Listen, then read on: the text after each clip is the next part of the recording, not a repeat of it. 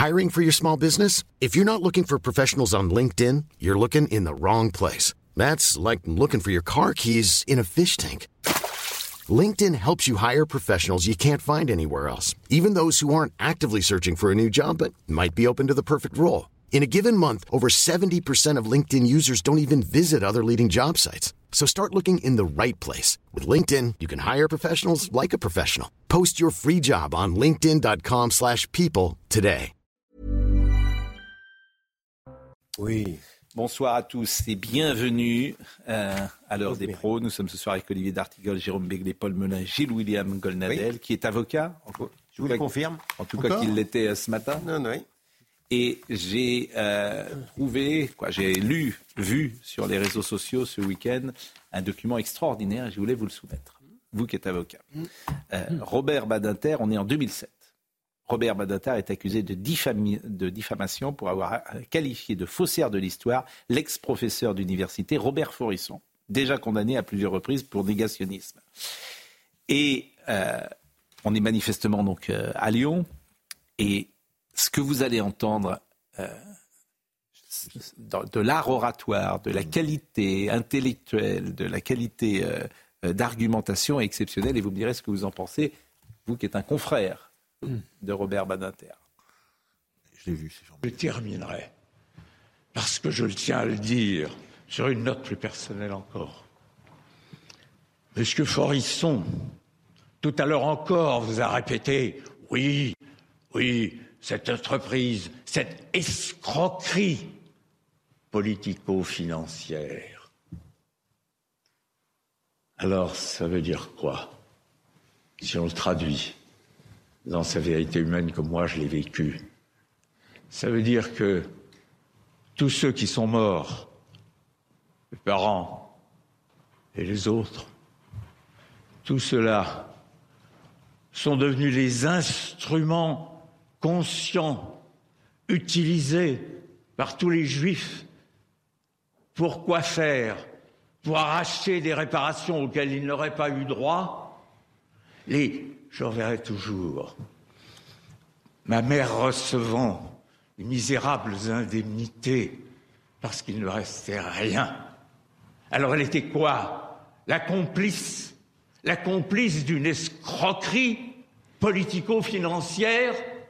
C'était ça qu'elle faisait à cet instant-là.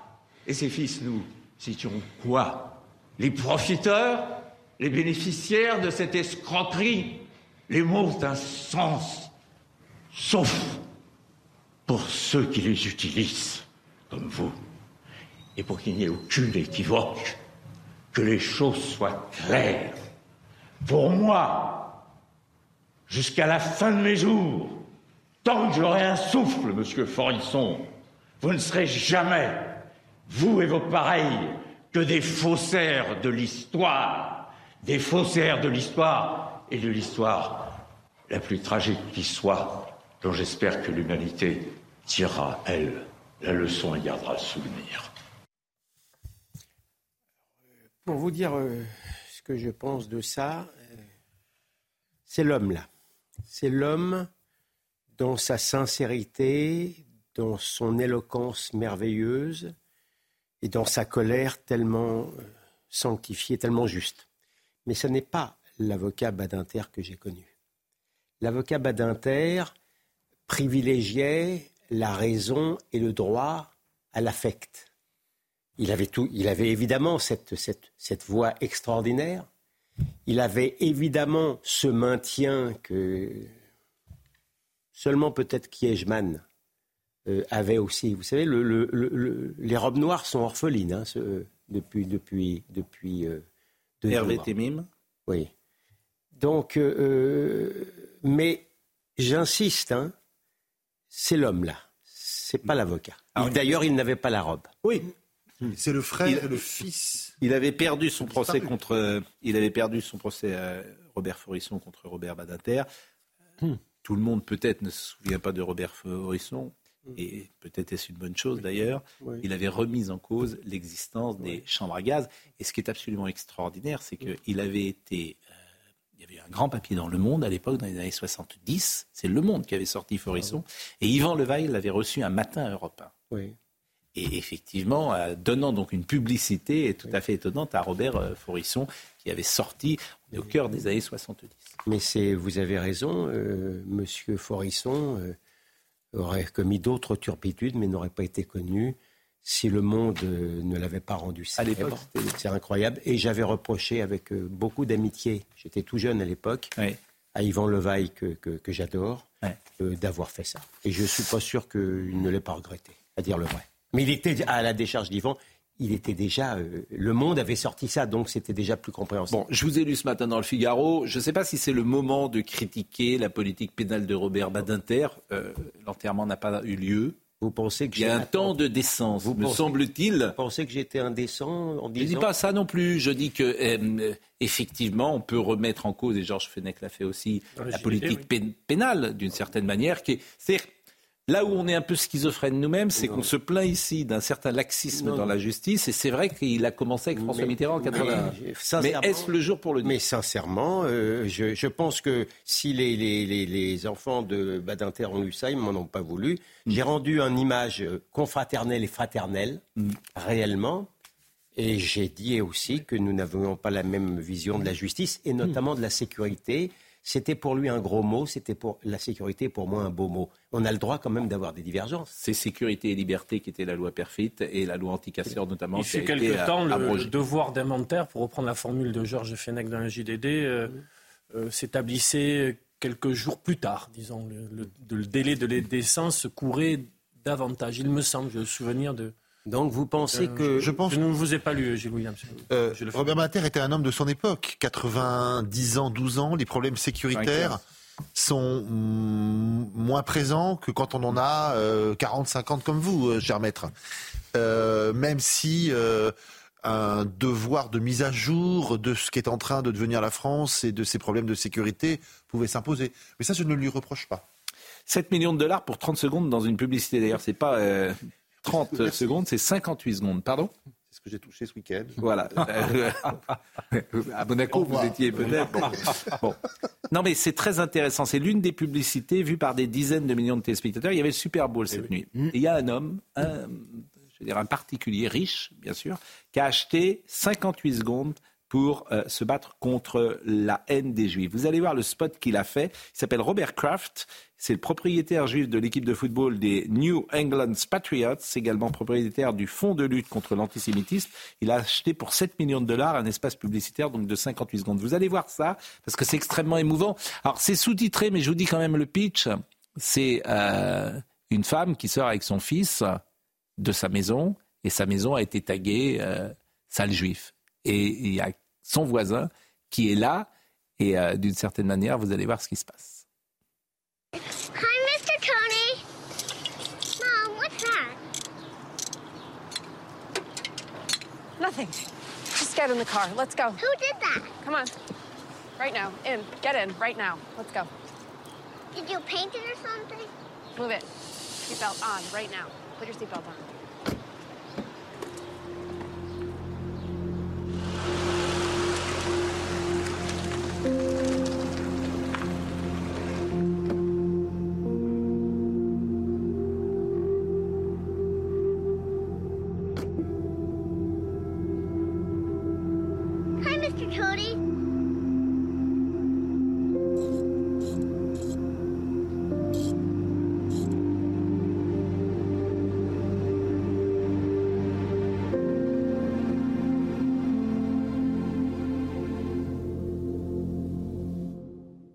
Beau. La finale du Super Bowl est suivie par des millions de personnes. C'est incroyable. Oui, puis que- c'est vrai que quand on voit le poids qu'a le Super Bowl pour les Américains et Ouais. pour l'électorat américain, que ce soit d'ailleurs démocrate ou républicain, un spot de publicité dans le pays de la publicité, dans le berceau de la publicité, c'est un poids énorme.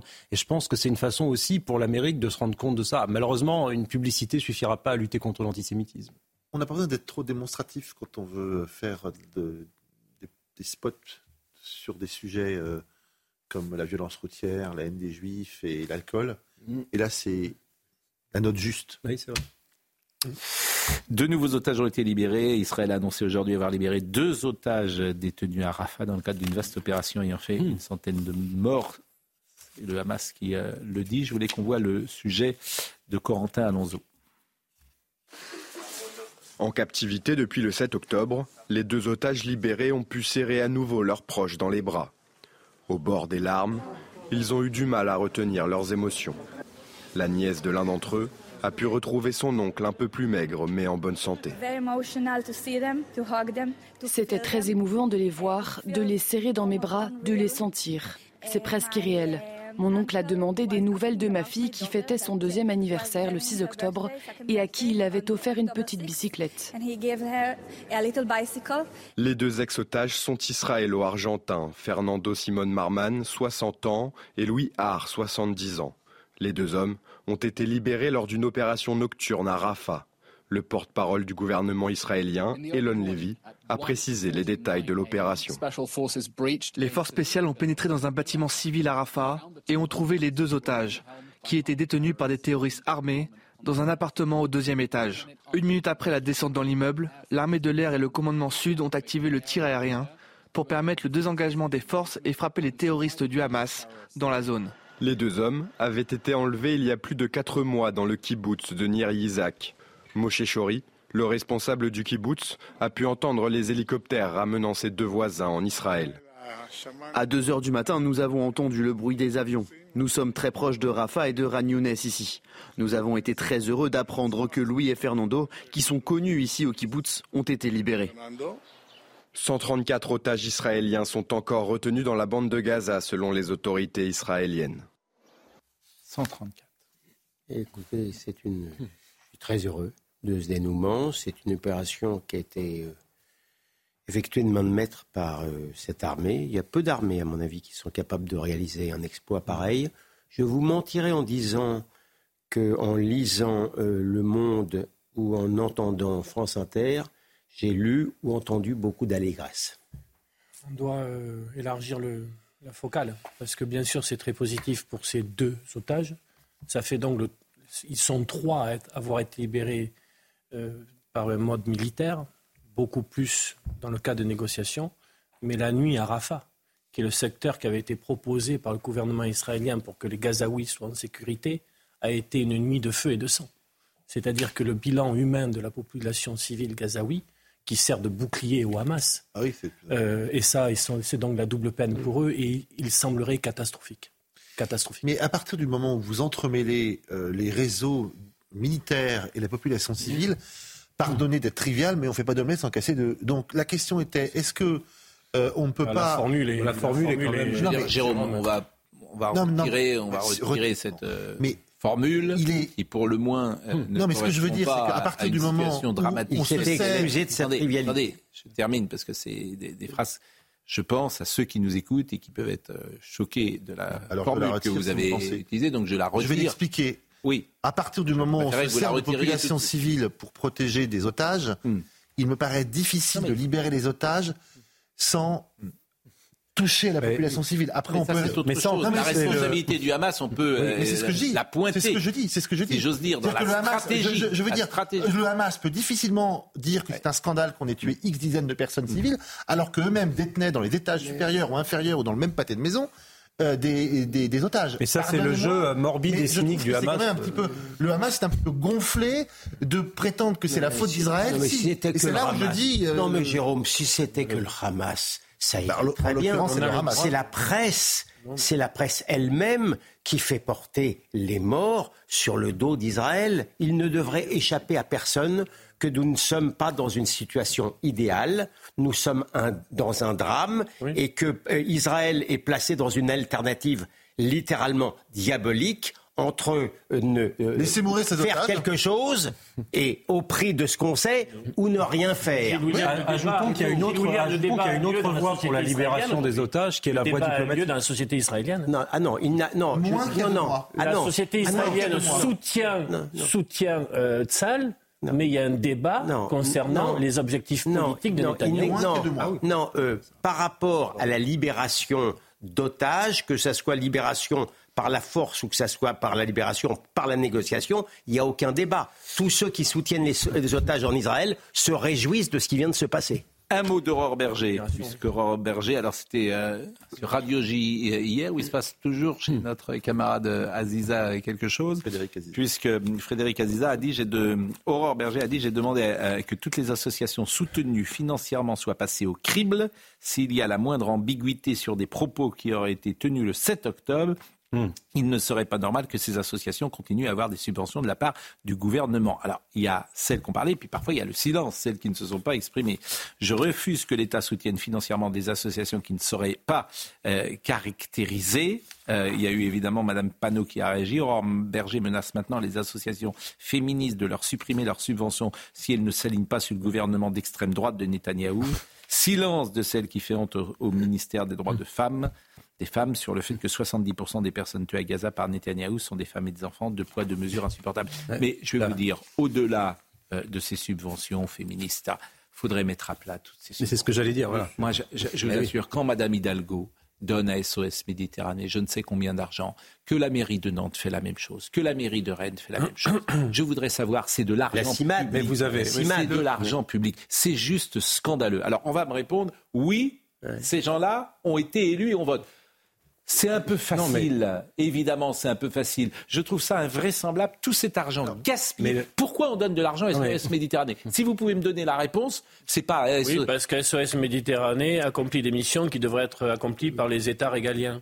On ne devrait pas sous-traiter euh, à des organisations le sauvetage de personnes en mer. Mais, mais Voilà. c'est juste des, juste fermées. des activistes. C'est des- ce sont juste des activistes que tu. euh, qui sont, Bah, qui sont en plus. Pour ce qui est, pardon, oublié. à qui tu donnes de l'argent. Mais pour ce qui est des associations féministes, ce qui pose quand même question, et vous l'avez très justement dit Pascal, c'est qu'en fait, par la déclaration d'Aurore Berger, on apprend que des associations néo-féministes qui sont ultra politisées Mm. perçoivent des subventions. Mais alors, quid d'autres associations de droite par hasard Euh, Est-ce que, par exemple, le collectif Némésis, je crois, qui est un collectif qui est sur l'autre bord politique, reçoit des subventions publiques? Je ne crois pas. Est-ce que des associations masculinistes euh, auraient des subventions publiques? Bon, donc les subventions publiques sont allouées à des associations néo-féministes, et ça, ça pose en soi question. Alors après, effectivement, faut pas s'étonner que ces mêmes associations néo-féministes, elles aient des positions pour le moins ambiguës vis-à-vis du Hamas, Ah, puisque oui, ce sont euh, eh bien des associations qui sont d'extrême gauche, inféodées à l'idéologie woke si et décolonialistes. si ces mêmes associations ont un bilan très positif concernant la lutte contre les violences Et en plus, je doute de euh, ça. sexuelles Ah, ou sexistes, par exemple, je parle de nous enfin. toutes, qu'est-ce qu'on fait Parce qu'elles peuvent avoir, je connais moi à l'échelle de mon territoire, il y a des associations féministes qui, en, en premier soutien à des victimes, euh, à des femmes victimes de violences sexistes ou sexuelles, sont très utiles. Fonds privés pour les associations. C'est à l'État de régler ça. Mais là, c'est ce que j'allais dire, Ah, c'est plutôt à l'État de régler ce Mais l'État, mais enfin l'État, il est déjà armé, il, a- dépense de Dieu dix fois trop d'argent nos pauvres amis. Enfin, Regardez combien sont les victimes de violences euh, sexuelles ou sexistes qui disent c'est- c'est à on l'État n'a- de on n'a pas de on ça. n'en sortira jamais. Il n'y a pas suffisamment de politique publique. Il y a eu un effort, mais enfin, c'est insuffisant. franchement, on n'en sortira jamais. Enfin, vous bon. êtes indécrottable. Non, mais- Oui, L'argent oui, oui. public, je ne sais pas où vous allez le chercher. Boum Allez, on donne, on donne, on Un donne. Et on donne Non, mais on donne toujours Non, mais-. Je suis d'accord que ce soit Non, mais contrôlé. ce qui est- Mais écoutez, Mais oui. et je vous ai dit SOS Bon. Méditerranée, vous me dites qu'il faut leur donner de Non, l'argent. bah, enfin, écoutez. Mais est-ce que les. États, est-ce que les. États, on a bien vu les bateaux qui faisaient les, non. rondes dans la Méditerranée, Non, mais- personne n'allait les secourir. Non, mais c'est. J'ai loué dire. Non, c'est pas, c'est pas Si. sérieux. Ils n'ont pas à partir. Non, mais c'est- C'est- Ah, un discussions qu'on a Mais dit. quand ils sont partis. Non, mais Mais c'est mais pas à l'État français d'aller Est-ce que vous pouvez demander- maritime. Est-ce que William, vous pouvez euh, demander à M. Dartigol de se taire s'il Oui, Merci. Alors d'abord l'Open Society. balance ce qu'a dit l'humanité sur les milliardaires D'abord, d'abord l'Open Society. Oui. C'est une, c'est une, c'est une euh, l'Open Society. Euh, SOS, tiens, lapsus tellement révélateur. SOS Méditerranée euh, est subventionné par Open Society, qui est une euh, euh, association euh, George Soros. par Georges Soros, Oui, qui est un immigrationniste. Et, et, et, hop, et- et SOS Méditerranée est là pour faire immigrer les gens en Europe. Ce sont des, ce sont des internationalistes, c'est leur thèse, c'est leur droit le plus strict, mais euh, on n'est pas obligé de, de, de, de payer en plus de M. Soros. Et deuxièmement, ces associations néo-féministes se sont discréditées à tout jamais le jour de le- le- la manifestation contre les féminicides en France, où il n'y a pas eu un mot et on a empêché les, les femmes de venir soutenir les femmes violées dans les kibbutz. C'est tout. on va marquer une pause. On va marquer une pause. On va parler de Mayotte. Vous avez vu que en 24 heures, ça le droit du sol, on l'admet. Et on écoutera. Ah. Idée développée par Jean-Marie Le Pen en 1997. Alors, on, on commencera par ça. Dans une interview du Figaro. On écoutera par ça, parce qu'effectivement, euh, je, vais vous faire écouter euh, un échange entre Gérald Darmanin et, Jean-Marie Le Pen. Ah. Ce que je peux regretter, c'est qu'il n'y a que nous qui le passons. La question de savoir si cela aura une efficacité. Et c'est pas le souci. Ah, c'est un peu. pas le souci. C'est-à-dire que tout ce qui se passe ici, c'est pas mal. Tout ce qui se passe ici est annoncé par Jean-Marie Le Pen dans un rapport. 1990. Il n'a pas été le seul à prendre le droit du sol. Non, non, mais sur ce sujet, il le donne en, en interview. sur ce sujet, en 2018, il dit à M. Darmanin "Vous n'y arriverez pas, ça ne marche pas, et vous n'arrivez pas à On va écouter la petite Le Pen en fait, vous êtes. Mais non, mais euh, ce n'est pas défendre toute l'œuvre de Jean-Marie Le Pen que de dire que sur ce sujet, il avait raison. Mais le droit Moi, je veux bien que mais vous sur le droit du sol en général, vous avez sur la situation à Mayotte. cette situation d'abord et sur le droit en général. en général. En général. C'est la transition. non, mais en général, on, on vous l'explique en général. Qu'est-ce qui Nous sommes tous des Mahorais. D'accord Qu'est-ce qui intéresse Nous sommes tous des Mahorais. Attendez, attendez. Non, non, non, non, Pardon, Pascal. Qu'est-ce qui nous intéresse, nous? Qu'est-ce qui devrait intéresser les journalistes? D'être le plus neutre possible et de dire qui s'est trompé, qui ne s'est pas trompé, qui a dit des choses justes, qui a des blagues. Il n'y a que ça, moi, qui m'intéresse. est-ce que je... je termine parce qu'il y a la pub après. Vous n'avez pas compris euh, notre système encore. Donc, c'est la pub, mais c'est ça qui devrait nous intéresser. Il n'y a pas autre chose. C'est pas, on n'est pas du faire du militantisme. La pause, nous revenons. Tu écoutes et tu dis oui. voilà. Avant la pub, c'est Monsieur Un échange que je voulais vous montrer, qui a tourné d'ailleurs sur les réseaux sociaux et qu'aucune télévision n'a diffusé, c'est Gérald Darmanin qui est opposé à Jean-Marie Le Pen. Il n'est pas ministre de l'Intérieur à cette époque-là, il est ministre des Comptes Publics, je crois, en 2018. Emmanuel Macron vient d'arriver au pouvoir. Et on parle de Mayotte. Et on est sur un plateau de France Télévisions. Écoutez. Vous savez très bien que historiquement, le droit du sol, c'est même plutôt un droit républicain contre le droit euh, des féodaux. Vous savez, Monsieur Le Pen, il ne faut pas jeter le bébé avec l'eau du bain. C'est pas parce qu'on a fait un peu de laxisme et qu'on a laissé effectivement des personnes s'intégrer dans notre territoire sans pouvoir assimiler tout le monde que nous devons effectivement aujourd'hui rentrer dans votre discours au-dessus de votre fille ou de votre petite fille. Mais monsieur le ministre, vous n'êtes pas capable de le faire à Mayotte. Vous êtes obligé d'imaginer des gadgets comme un hôpital extra-territorial. C'est extravagant. Vous n'êtes pas capable de maîtriser dans un, département français vous savez bien, le phénomène de l'immigration massive, alors que je vous annonce qu'elle va gagner le continent tout entier. Mais prenez-en un peu de graines tout de même. Merci. Vous avez encore un mot à dire? Non, mais M. Le Pen prend l'exemple de Mayotte, comme si, d'ailleurs, il a parlé du Kéros et du clin d'œil. Pour moi, Mayotte, c'est pas un clin d'œil, c'est un territoire français où les Mahorais sont français. D'ailleurs, je distingue mal ceux qui sont français de pas qui sont français dans les rues de Mayotte. La grande difficulté de Mayotte, c'est une question bien sûr d'immigration clandestine qui viennent des Comores, vous le savez bien, mais c'est aussi une question de sécurité, c'est aussi une question d'éducation, c'est une question de santé publique, c'est une question de politique publique à Mayotte, comme en Guyane d'ailleurs. Oui, mais vous n'avez pas réglé le problème. La preuve, ça fait dix mois, Monsieur Le Pen. Et vous ne le réglerez pas. Mais, monsieur le Pen. Parce que vous êtes actuellement en état de grève générale. Vous avez envoyé un ministre là-bas. Il n'a pas été écouté ni entendu. Mais c'est tout à fait faux. La situation est tellement grave Monsieur le Pen, qu'on ne croit plus ce que disent les ministres. Monsieur Le Pen, c'est tout à fait faux. D'abord, nous ne sommes pas en état de grève générale. Deuxièmement, ça fait dix mois que nous sommes en responsabilité. Et troisièmement, Madame Girardin non seulement est allée à Mayotte, mais a conclu l'accord qui permettra, et il y a beaucoup de travail, bien sûr qu'il y a beaucoup de travail à Mayotte, comme il y en a en Guyane d'ailleurs, j'ai été à Mayotte, d'instaurer la loi de la République, parce qu'il n'y a pas deux catégories de Français, il n'y a pas deux catégories de territoire. Merci. 2018, ça fait mal, hein? Ça, je trouve que ça fait mal parce que ça montre l'impuissance de la politique française sur un petit territoire de 310 000 personnes et euh, incapable de régler ce problème. Comment voulez-vous, si vous ne le réglez pas à, Mayotte, le régler en France métropolitaine? mais à, Mayotte, à mon avis, si vous voulez, c'est là que je suis plutôt d'accord avec ce que va dire Olivier, je présager ce que va dire Olivier, c'est que la fin du droit du sol, moi je suis plutôt favorable, mais c'est pas ça qui va résoudre le problème de l'immigration à Mayotte, pardon. Euh, les bateaux de quoi ça, quoi ça vont continuer à passer et les gens aux Comores vont pas se dire, tiens, en France, il n'y a plus le droit du sol, donc on va plus passer. Ils vont passer, on va les renvoyer, puis ils vont revenir. Ça s'appelle le todo des Danaïdes. Ça ne va pas s'arrêter comme ça. Et, et le problème, c'est que cette situation-là, on a essayé de la prendre par l'angle diplomatique. On avait consenti, vous vous souvenez, 150 millions d'euros d'aide au développement aux Comores Comores en 2019. Ça n'a servi à rien. Ce sont des autorités corrompues aux Comores et qui, ont- qui, qui, si vous voulez, utilisent leurs migrants pour déstabiliser la France, pour déstabiliser l'Europe, comme d'ailleurs c'est le cas dans, dans beaucoup de pays du monde. Donc on ne résoudra pas ce problème si simplement, et même si ça va sur, dans le bon sens sur le droit du sol, bien suis en relation avec un prof de français à Mayotte. Dans aucun département français, on accepterait ce qui se passe là-bas. C'est-à-dire c'est un chaos euh, total. c'est vrai. Chaos euh, sanitaire, crise migratoire, un habitant sur deux est étranger. C'est une, c'est le- le- c'est dramatique, euh, avec un abandon de l'État. Mais moi, je, bon, peut-être que ce sera contesté, mais la départementalisation a été une erreur, très certainement. Parce qu'on dit Mayotte et les Comores, mais c'est le même peuple. C'était. Non, mais euh, c'est le même peuple. Et alors C'est-à-dire, ils ont. Et alors Mais ça veut dire que. C'est ils ont- bizarre, ont- c'est bizarre Mais cet si, argument, mais en c'est bizarre cet argument pourquoi ethnique. Mais non, c'est si. la culture, c'est la culture. c'est-à-dire Ah, c'est la Il y a culture. beaucoup. Pour, oui. parce que pour toi, des, des Mahorais, ils voient le, le Comorien comme un étranger. Mais c'est souvent aussi des familles. mais- non, mais ça m'intéresse. C'est souvent aussi des. C'est intéressant. Je vais, je vais sur ce terrain-là. Ah bah d'accord, non mais, non mais, non mais je c'est con- intéressant. Non, non, mais je, je constate que. Mais est-ce que la départementalisation Non, est une erreur Je constate simplement, je constate- c'est intéressant et je ne veux pas me moquer de toi. hein, je, je dis, C'est intéressant. Je constate que on ne répugne pas à utiliser l'argument ethnique entre les Mahorais et les Comoriens. et d'ailleurs, je constate d'ailleurs qu'il n'y a aucune.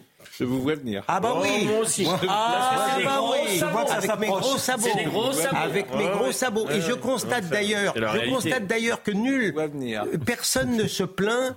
euh, de, de le- le- euh, du droit du sol à, à- à- à Mayotte même, de la, de la- la fin du droit Allez, du sol, et donc, et du donc droit Et du sol. Oui. Alors Non mais c'est, c'est, en- en- laissez-moi vous dire, il n'y a, pas de problème, on peut installer le droit du sang à Mayotte, mais on ne peut pas le faire.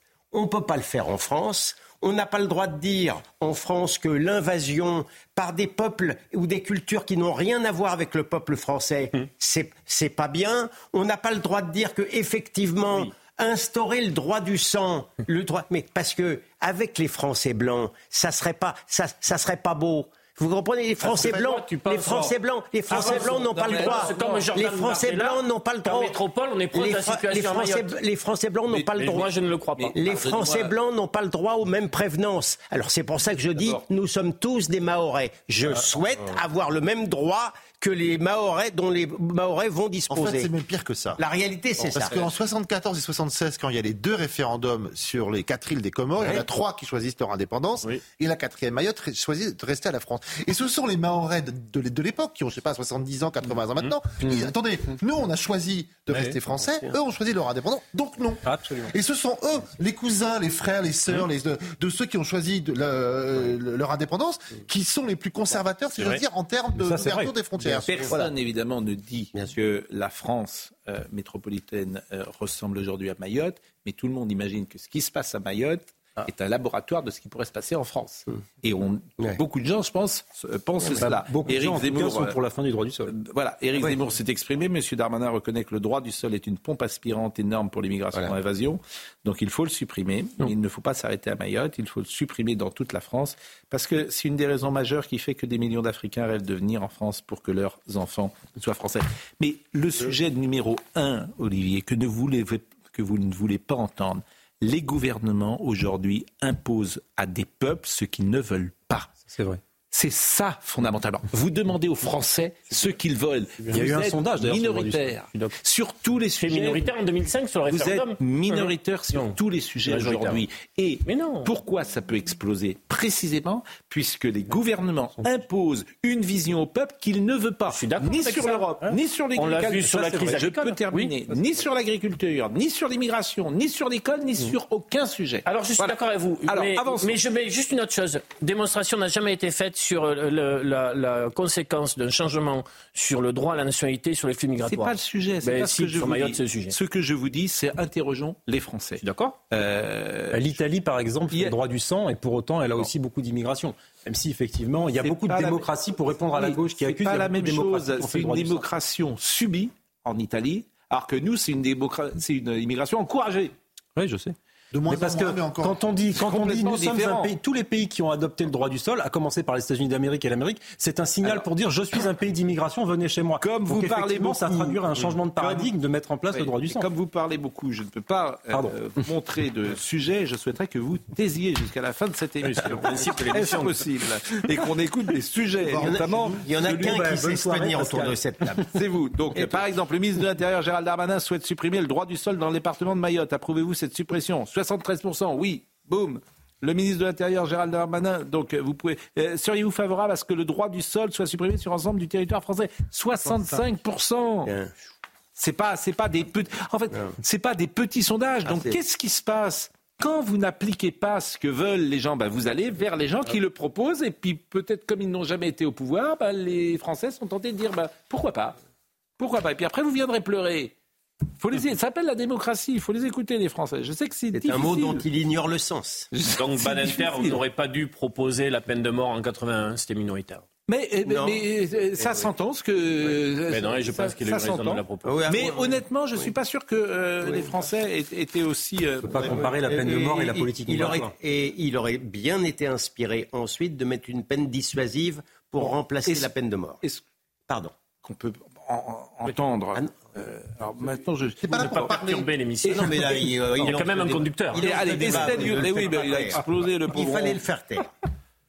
Estelle Youssoufa. Est-ce qu'on peut écouter Estelle Youssoufa Oui. est Volontiers. Écoutons-la sur la situation. À Mayotte, on n'a pas de leçon à recevoir en humanité ou grand principe. hein. La moitié de la population est étrangère, l'accueil, on sait faire. Oui. Ce qu'on dit, c'est qu'on n'y arrive plus. Parce que vous ne pouvez pas faire de politique publique quand vous ne savez pas vous compter. Quand vous ne contribuez pas au service public, parce qu'en fait, vous n'êtes pas imposé, vous ne contribuez pas. C'est c'est un pacte républicain, c'est qu'on met tous au pot. Mais en fait, le système, il implose. L'enfance à Mayotte, elle est en danger. Donc à un moment que tout le monde agisse en responsabilité, quand vous avez des, des- des résultats catastrophiques à l'école, que vous n'avez pas de cantine, pas de toilette, que les enfants sont effectivement en rotation, c'est pas dans quelques établissements, c'est dans tous les établissements scolaires, on a une responsabilité, nous, d'adultes, de prendre notre part. Et pour ne pas avoir d'effet d'appel d'air, il faut effectivement fermer la frontière, c'est impératif, et fermer le droit du sol. Sinon, on sera dans une pompe aspirante délirante. C'est pour ça que c'est un, un plan qui est complexe, mais, mais qui est aussi à la hauteur de la complexité de la situation. Juste pour qu'on soit clair, le statu quo à Mayotte, il n'est pas possible. Mais bien sûr. S'il n'y a pas de solution politique, ce sera un bain de sang. Et vraiment, je pèse mes mots. Ça, c'est voilà ce qu'elle dit. Elle connaît bien, évidemment. C'est une notre ancienne concert qui dit des choses extrêmement précises. Je voudrais qu'on écoute Monsieur Alexis Corbière qui s'est exprimé ce matin. Les problèmes de Mayotte ne seront pas réglés par cette rodomontante euh, électoraliste à la veille d'une élection pour faire croire que ne votez pas pour l'extrême droite parce que quelque part on reprend des éléments de son programme. C'est le message subliminal en permanence qui est envoyé par cette équipe depuis quelque temps, qui n'aura aucun effet y compris pour lutter et faire reculer la liste du Rassemblement national. Et pour les problèmes des, des habitants de Mayotte, cela ne réglera rien. Je dis, investissons dans cette île, permettons qu'au moins les enfants puissent avoir accès à l'école, à l'éducation, que les gens puissent euh, euh, se laver, les gens puissent euh, avoir accès à l'eau, les gens euh, soient pas dans une situation Mais de oui, pauvreté, de violence permanente. cette- Il ne sait pas de quoi il parle, pardonnez-moi, Monsieur Corbière. Moi, j'ai eu ce matin, sur Europe 1, une jeune femme qui s'appelait Kala. Euh, les enfants ne peuvent pas aller à l'école parce que sur la route de l'école, ils sont agressés par euh, des jeunes gens euh, qui sont là. Le problème numéro un, c'est le problème de sécurité. De violence extrême. Et de violence extrême. Donc il dit n'importe quoi. L'école, s'il n'y avait pas ces étran- étrangers qui étaient sur le sol de Mayotte, les enfants pourraient aller à l'école. Quand il dit investir tout ça, c'est n'importe quoi. Il y a y C'est le problème. Il n'y a on qu'un problème. Vous dites là et dire qu'il y a un sous-investissement aussi. Mais le problème numéro un, il est de la sécurité. J'ai une mère au téléphone, je vous le répète, elle avait quatre enfants. Elle dit Non, mes on peut dire enfants, les je deux, parce que- Non. Non, c'est. Ils sont indécrottables. Mais Je vous assure, je- le sous-investissement sur le réseau de l'eau dans un département français tel que Mayotte, c'est le pas- de France.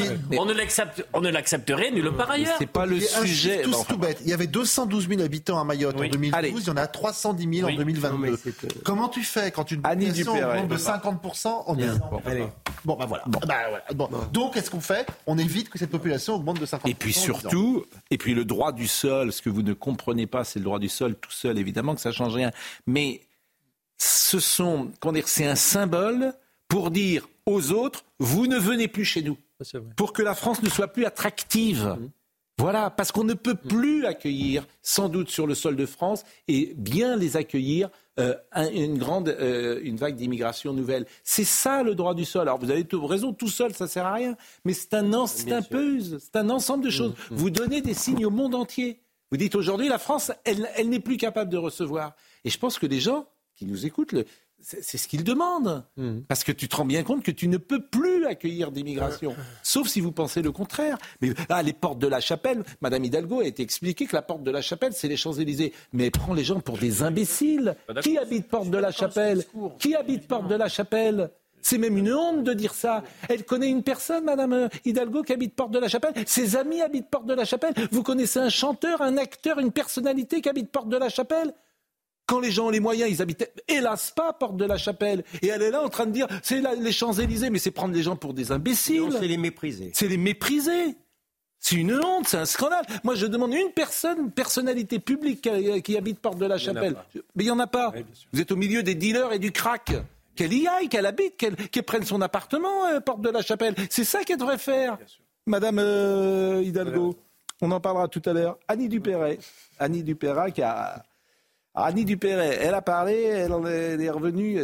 C'est comme la tribune, vous faites un pas en avant, C'est les et puis vous en prenez tellement que boum, vous dites bon, finalement, ce que j'ai dit, je ne l'ai pas vraiment dit. Elle a reculé Elle regrette Évidemment. Elle a reculé. Et parce que, parce que, mais quand tu es acteur, tu dis ça, euh, t'as plus de contrat, euh, t'es plus invité au César.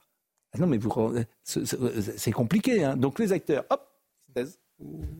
Oui, espèce, Judith Godrèche, on peut. Elle euh, recherche encore des contrats, Annie Dupéret oh bah, soyez aimable. Bah, euh, vous n'êtes pas gentil quand même, oui. Elle est plus jeune que vous, excuse-moi. Euh, franchement, mais moi, C'est pas difficile. Non, Ouais, elle est- je recherche bon. pas le contrat, non, mais je En revanche, Ouais. la parole de Judith Godrèche. Enfin, je suis déçu. Doit, doit Pardon d'être déçu. Oui, mais parce que vous, elle doit s'entendre la parole de Judith Godrèche. Ouais. Vous n'avez pas vu l'émission d'ailleurs euh, dont j'ai parlé ce matin, euh, c'est ce soir, hier, euh, sur, euh, sur, euh, sur la 5. Vous n'avez pas vu cette émission? Je vous conseille de la regarder en replay. Ah bon? Ah oui, ça c'est une émission pour vous. Euh, écoutons Annie Dupéret. Je, je vais me faire taper dessus, mais je, je, je pense que tout ça est extrêmement exagéré. Que quand même, euh, six ans avec un réalisateur, euh, sous emprise, je veux bien, mais, mais quand même consentante, non? Je veux dire, je sais pas, ça me, je sais pas trop quoi penser de ce truc-là, mais j'aime pas les chasses aux sorcières euh, tardives comme ça. Alors évidemment, il y a une réponse notamment d'Alexandra Alamy. Vous savez qui est Alexandra Alamy. C'est Chouchou et Loulou, Alexandra Alamy. Et d'autres choses. Pour... Oui, bien sûr, mais je le dis pour le plus Monsieur Goldanel qui est peu au fait du cinéma français. Oui, c'est vrai. Vous voulez dire à toutes ces femmes que vous n'aimez pas la chasse aux sorcières tardive, mais ce ne sont pas des sorcières. Ce sont des violeurs, des criminels. Il faut dire à toutes ces victimes que vous n'aimez pas la chasse aux violeurs et aux criminels tardifs, a publié ce dimanche l'actrice Alexandra Lamy sur Twitter. C'est très bête ce qu'elle écrit. Surtout, c'est- très radical et c'est la présomption d'innocence, elle, elle la met au- au- à la poubelle. C'est terrible. Donc elle traite les gens de violeurs. et- Oui, mais la présomption d'innocence, à partir du moment où les personnes incriminées disent oui, j'ai agi comme ça, mais c'était l'époque, et voilà pour quelle raison. C'est-à-dire quand ils disent, quand ils, ils assument une part de ce qui, moi, euh, m'apparaît comme une Vous parlez de atrocité. Miller, là. C'est monsieur Euh, là, il y a sujet quand même. Oui. Enfin, non, mais qu'est-ce qu'elle disait, enfin, Madame euh, Dupéret, c'est qu'elle disait que. Bon, si alors bien du coup, compris. du coup, elle a rétro-pédalé, si j'ose dire. Et elle a dit ce que j'ai voulu dire Oui. très maladroitement, j'en conviens, Oui. car il est bénéfique que les vi- victimes s'expriment enfin raison. après un si long silence, c'est tempérer l'emballement médiatique, dit-elle. Je tiens à affirmer qu'évidemment, je condamne toute action de viol ou d'abus de pouvoir séducteur qu'il ait eu à l'encontre d'adultes et surtout d'enfants ou Mais elle d'adolescents. ne Elle l'avait fait pas marche arrière, elle, elle ne- remet les choses. Non, mais elle ne l'avait pas dit. Elle, va, elle va, à, elle va à Canossa, alors qu'elle, Oh. elle va à Canossa alors qu'elle n'avait rien dit. Elle a dit simplement qu'une médiatisation Canossa. de ça, euh, allait à Canossa. elle- une médiatisation de, ce genre de choses, 40 ans après, ça pose un problème. C'est tout ce qu'elle a dit. C'est un peu ce que je disais il y a quelques jours. Et Moi, je vous trouve, pas. euh, le terme a été prononcé tout à l'heure, indécrottable sur votre difficulté à ne pas prendre Ah, moi que vous parlez. ce que dit, oui, pardon, j'ai William, Oui. euh, Judy Godrèche, en disant, mais ce qu'elle a vécu Oui. Et la manière dont elle exprime, pour moi, il n'y a pas de débat derrière. Alors je vais vous répéter, apparemment vous avez du mal à comprendre ce que je veux dire. Oui.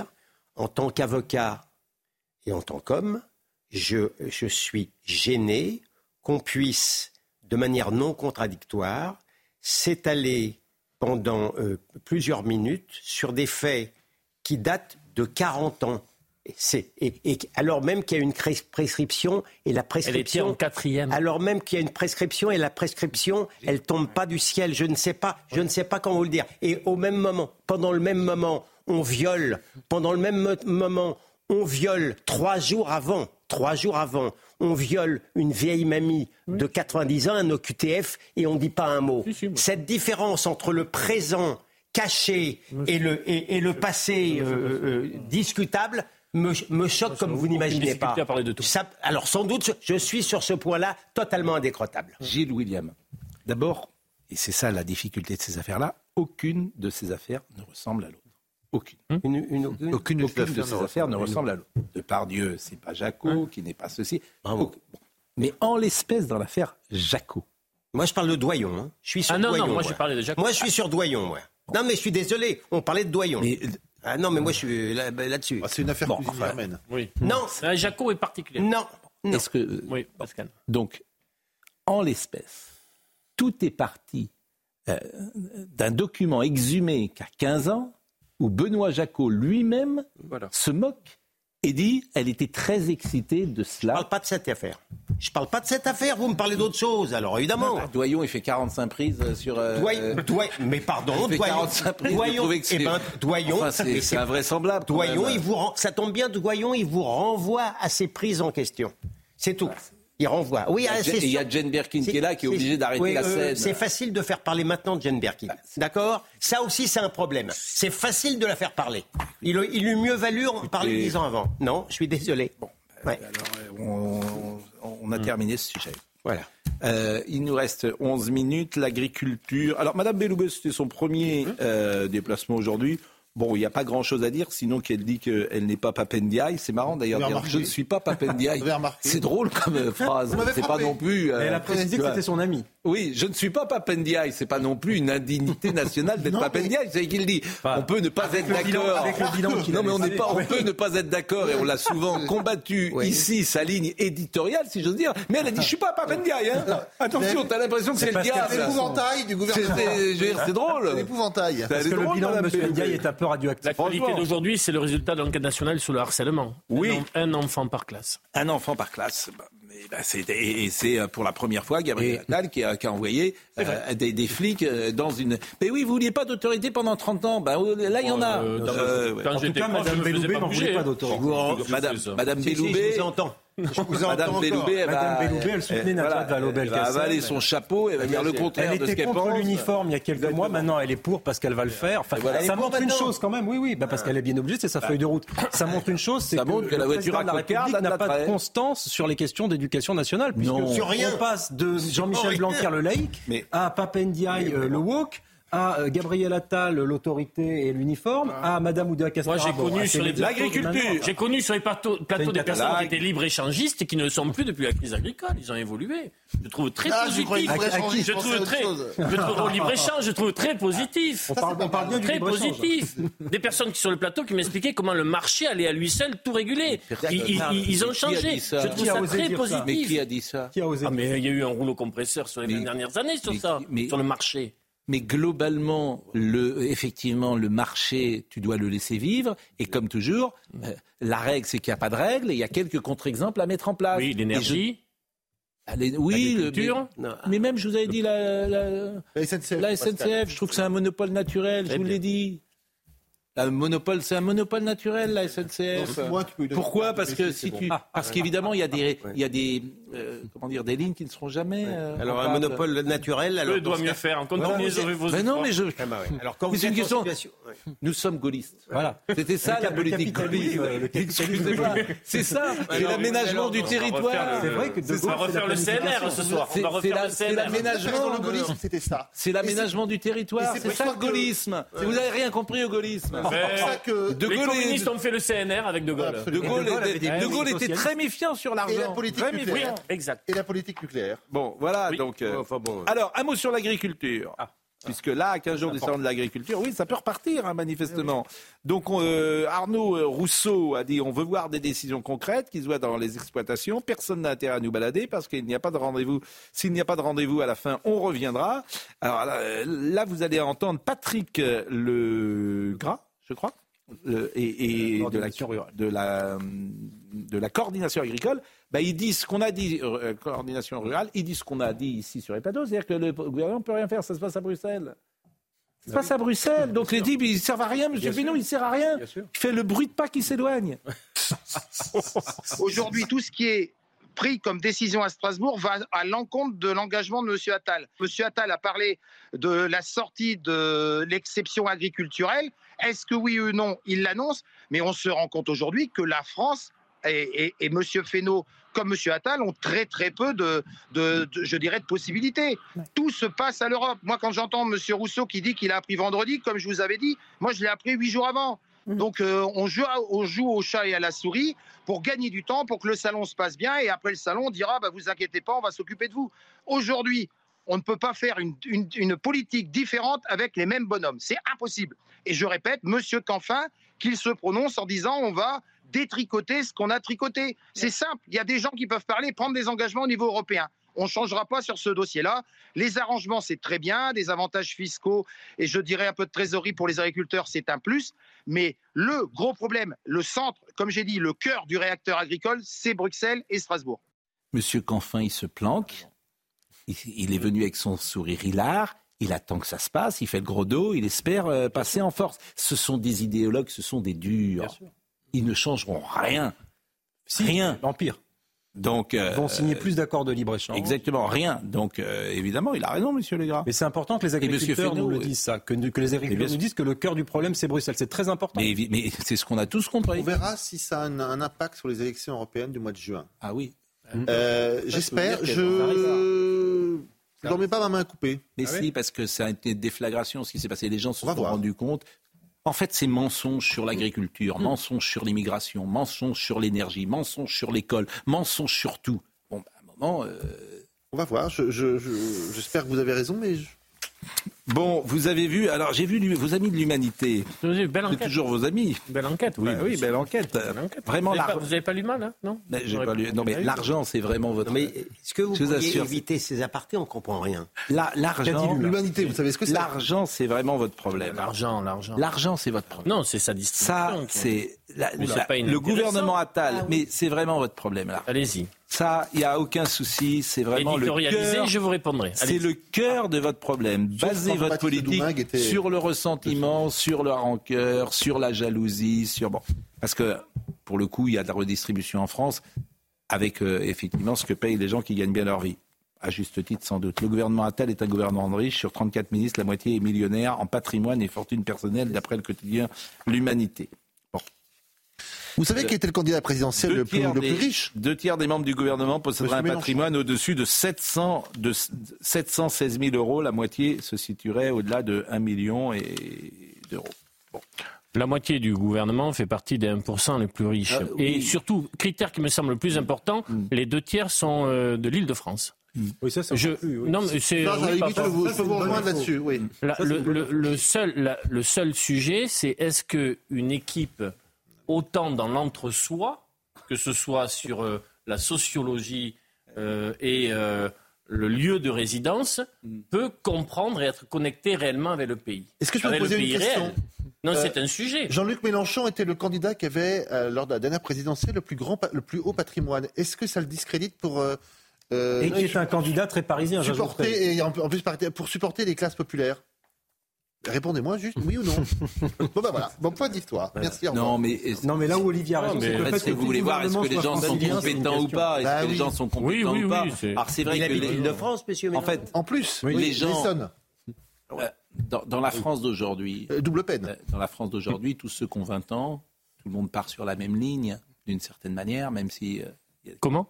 Tout le monde part sur la même ligne. À 20 ans, dans la France d'aujourd'hui? Tout le monde part sur la même ligne. Totalement. Quand vous passez par l'école, vous savez, l'école de la République, elle est là pour repérer les talents. Elle reproduit les inégalités sociales. à l'identique. Les inégalités scolaires sont le reflet des inégalités sociales. C'est un avec- drame surtout pour notre avec- pays. surtout avec je vous assure, Pascal, Ah, que surtout c'est avec l'école de maintenant, ça, vous Pascal, je pas vous doute. assure que c'est vrai. Et- Quand vous êtes ah. fils d'ouvrier dans la France Ah bah, y a d'aujourd'hui, pas de doute. vous avez un, Ah, ça, le- vous n'avez pas le Vous même destin. Ah fils Votre Bourdieu, ah. C'est la réalité, Pascal. Ah je vous l'assure. Ah oui, mais grâce, grâce effectivement, à les- grâce, à. Non, effectivement à votre école. Gouvernée par les syndicats de gauche, on ne peut pas dire non, que quand je vous dis alors les- je, vais pas dire les que enfants tout le ne monde savent plus lire. Je vais pas dire que tout le monde part sur la même ligne parce que effectivement la formule Voilà. n'est pas juste. Voilà. Mais ce que je veux vous dire c'est que celui en France qui veut réussir dans la vie, il en a la possibilité. Ça, Mais le euh, chemin à parcourir est plus long pour le certains ciel que pour. Alors, ça sera peut-être plus long, mais d'ailleurs si vous voyez Sauf des que l'un peut prendre l'ascenseur et l'autre prend les escaliers. Ah oui. Non, mais je suis, je- Non, mais il y a, il y a quand même un contrat. Si on parle de méritocratie, on est obligé de parler effectivement de partir sur un même pied d'égalité. Et là, aujourd'hui, l'ascenseur social, il est en panne. Je suis d'accord avec Olivier. Et effectivement, pour un fils ou une fille d'ouvrier euh, qui habite en province, c'est plus difficile dis- que pour Gabriel Attal à je l'école je, vrai. per- je Non, mais- perçois pas exactement. euh, C'est la vérité. Mais vous voulez pas entendre ce que je dis. Si je peux dire un mot, je vous dis qu'aujourd'hui, effectivement, les enfants de pauvres sont pénalisés bien davantage qu'avant parce que l'école de la République ne fait plus son travail. Donc il y a que les, les types qui ont un peu d'argent qui vont dans le privé. Et les autres, on leur apprend même pas à lire. Même pas, même pas, l'autre, ni l'autorité. Et les profs dans le public. Mais bien sûr. Mais Un petit mot de Delphine Bah, bah, je te renvoie, je te renvoie, je te au, classement PISA. Je te renvoie au classement oui. PISA. Très brillant. Soutenez les Très Un petit mot de Delphine Ernotte, parce qu'il y a quand même, ça bouge, le syndicat CF-CGC de France Télévisions a déposé plainte contre Delphine Ernotte pour détournement de fonds et abus de confiance. Selon les informations de la lettre, le syndicat reproche les coûts d'un séjour de quatre dirigeants de France Télévisions pendant le dernier festival de Cannes. Alors, moi, ça m'amuse toujours parce que euh, ils sont allés donc au Majestic à Cannes, qui me ils mouchent pas, pas du tout. Un- un bel dérange pas du tout. Bon, et- et ils sont allés, euh, ils sont quatre, il y en a quand même pour 112 000 euros. Bon. Alors évidemment que Madame Ernotte n'aille pas au faisan doré quand elle va euh, euh, pendant le festival de Cannes. À 4, oui, 112 000 euros. 412 000 euros. Ah oui, bah c'est les suites. Ah bah t'es pendant le Il y a festival Monsieur. Simon Gomez aussi, hein, Ouais, qui, et- était avec bon. Madame Duflo. Avec le verre. Bon, et ce qui est drôle, c'est effectivement, alors France Télévisions, euh, ce qui est drôle, c'est qu'effectivement, Pour ce prix-là, j'espère qu'ils ont bien dormi. Avec le vin, il dit. non, mais ce qui est drôle, c'est que ces gens qui donnent des leçons, moi, Avec ça, ça ne me dérange pas du tout. Bon, on est, nous, dans une euh, entreprise privée. Euh, Quand il y a le festival de Cannes, j'imagine que les équipes de Canal, elles allaient dans les hôtels. Il y a Olivier Benkemoun, d'ailleurs, qui est en train d'arriver. Ah, il est- J'imagine Croyez-moi, il que- n'était pas libye. Tiens, Olivier, venez là. tiens. Il était pas venez là, venez là, Olivier. Venez, venez me dire. Ah, bon, Oui. quand vous, venez, quand vous, alliez au cinéma, vous êtes à certain Canal, Oui, bien sûr. cinéma à Canal, j'imagine euh, que vous alliez dans des beaux hôtels et que les chambres étaient très chères. pour- Moi Oui. personne... Ah mais non Ah non, non, moi je suis, journaliste. J'allais dans, dans le dans l'hôtel euh, à Cannes-la-Boca, le village vacances, etc. La, la chambre est à 120 euros. Et moi j'étais là, très franchement. Déjà moi, 120 euros, c'est un prix. Mais ce qui est drôle, euh, c'est que là, c'est l'argent public. Certains l'argent public de- du service public, c'est France Télévisions. Et donc, ces gens qui donnent des leçons à la terre entière sont en train de se goberger avec l'argent Bien peut-être sûr. euh, public euh, dans des chambres à 2500 euros la nuit. Donc, ça me fait un peu sourire parce qu'après, ils viennent te parler, te donner la leçon. Bien sûr. Bon, elle, euh, elle a répondu. Elle a répondu que c'était pas vrai. elle dit que. et alors, elle, elle a quand même dormi, même si c'est même si c'est pas le service public qui a payé. Oui. Elle a bien le goût du luxe. Il a bien compris. Oui, mais c'était. Moi, je connais les arguments ça. dans ces cas-là qui sont donnés.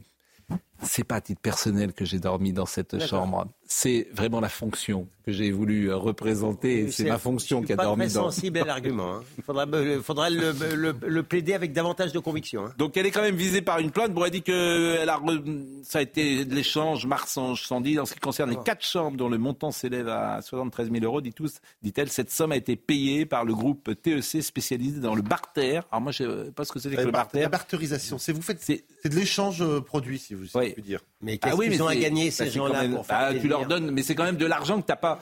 Au minimum, c'est de l'argent que t'as pas récupéré. C'est de l'échange, en fait. Voilà. Oui, mais c'est au minimum Mais de l'argent que t'as quoi pas récupéré. Donc c'est quand même un manque à gagner pour le service ah oui, il y a public. C'est-à-dire que Eh si ben- Madame Ernotte était allée au Faisan Doré ou euh, à l'Ibis, bah, ça aurait coûté moins On y cher. va les- bien au Faisan Doré. Bah, c'est très bien.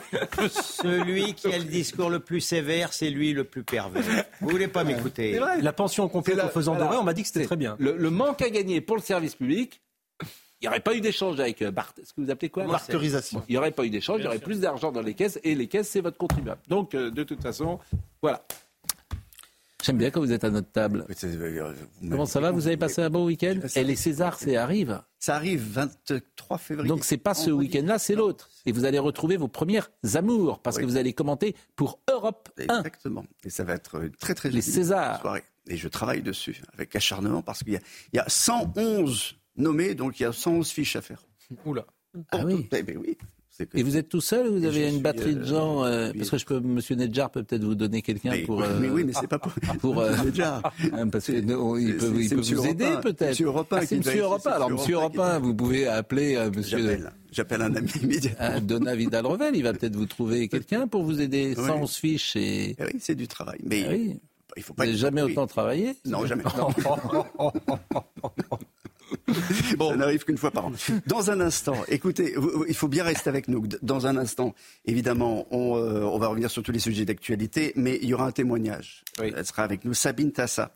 Elle est euh, rescapée du, du 7 octobre. Elle a perdu euh, son mari, elle a perdu euh, l'un de ses fils. Son témoignage est, est terrible. Elle était, euh, il y a quelques jours, depuis quelques jours, à, à- à Paris pour assister à, à l'hommage. Elle quitte demain euh, la France. Elle rentre en, en Israël et elle nous fait le, le plaisir de en tout cas de, de, de venir, et c'est un témoignage très courageux euh, qu'elle nous... Vous entendrez dans un instant. Je salue André Valigny qui dit lorsque j'étais à la francophonie, je suis allé au festival de Cannes et j'ai refusé le Majestic. Je suis allé au Radisson, trois fois moins cher, et c'était très bien, me dit-il. Euh, Ben je voilà. remercie. Et voilà. La gauche qu'on- la gauche qu'on aime. Oui, mais Voilà. trois, trois Eh fois oui, plus mais- loin, le Radisson. Ah, plus loin de... J'ai pas, pas la géographie de. bon. Je, je, moi, je sais, c'est pas le guide Michelin ici. Je, je vais pas donner tous les hôtels de Cannes.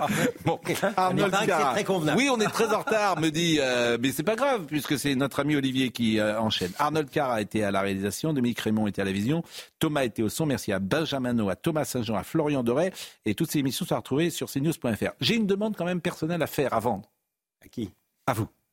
Est-ce que vous pourriez dire au revoir avant de nous quitter? Parce que là, on va rendre l'antenne et puis vous partez comme Non, ça. c'est le jeudi. hein Dis au revoir que le jeudi. Voilà. Est-ce que vous Alors- pouvez nous dire au revoir après non, l'émission? il, est, il est formaliste. Non, J'ai oublié, problème, oui. j'ai oublié de lui dire au revoir le jeudi soir. Il a, il a pas dormi pendant le week-end. Il y a des limites. Ça, a, ça a choqué beaucoup de monde. Ça a choqué. Ça fait parler dans les couloirs. Exactement, croyez-moi. Bon. Bah, bah, je vous dis À demain matin Allez, au revoir. au revoir.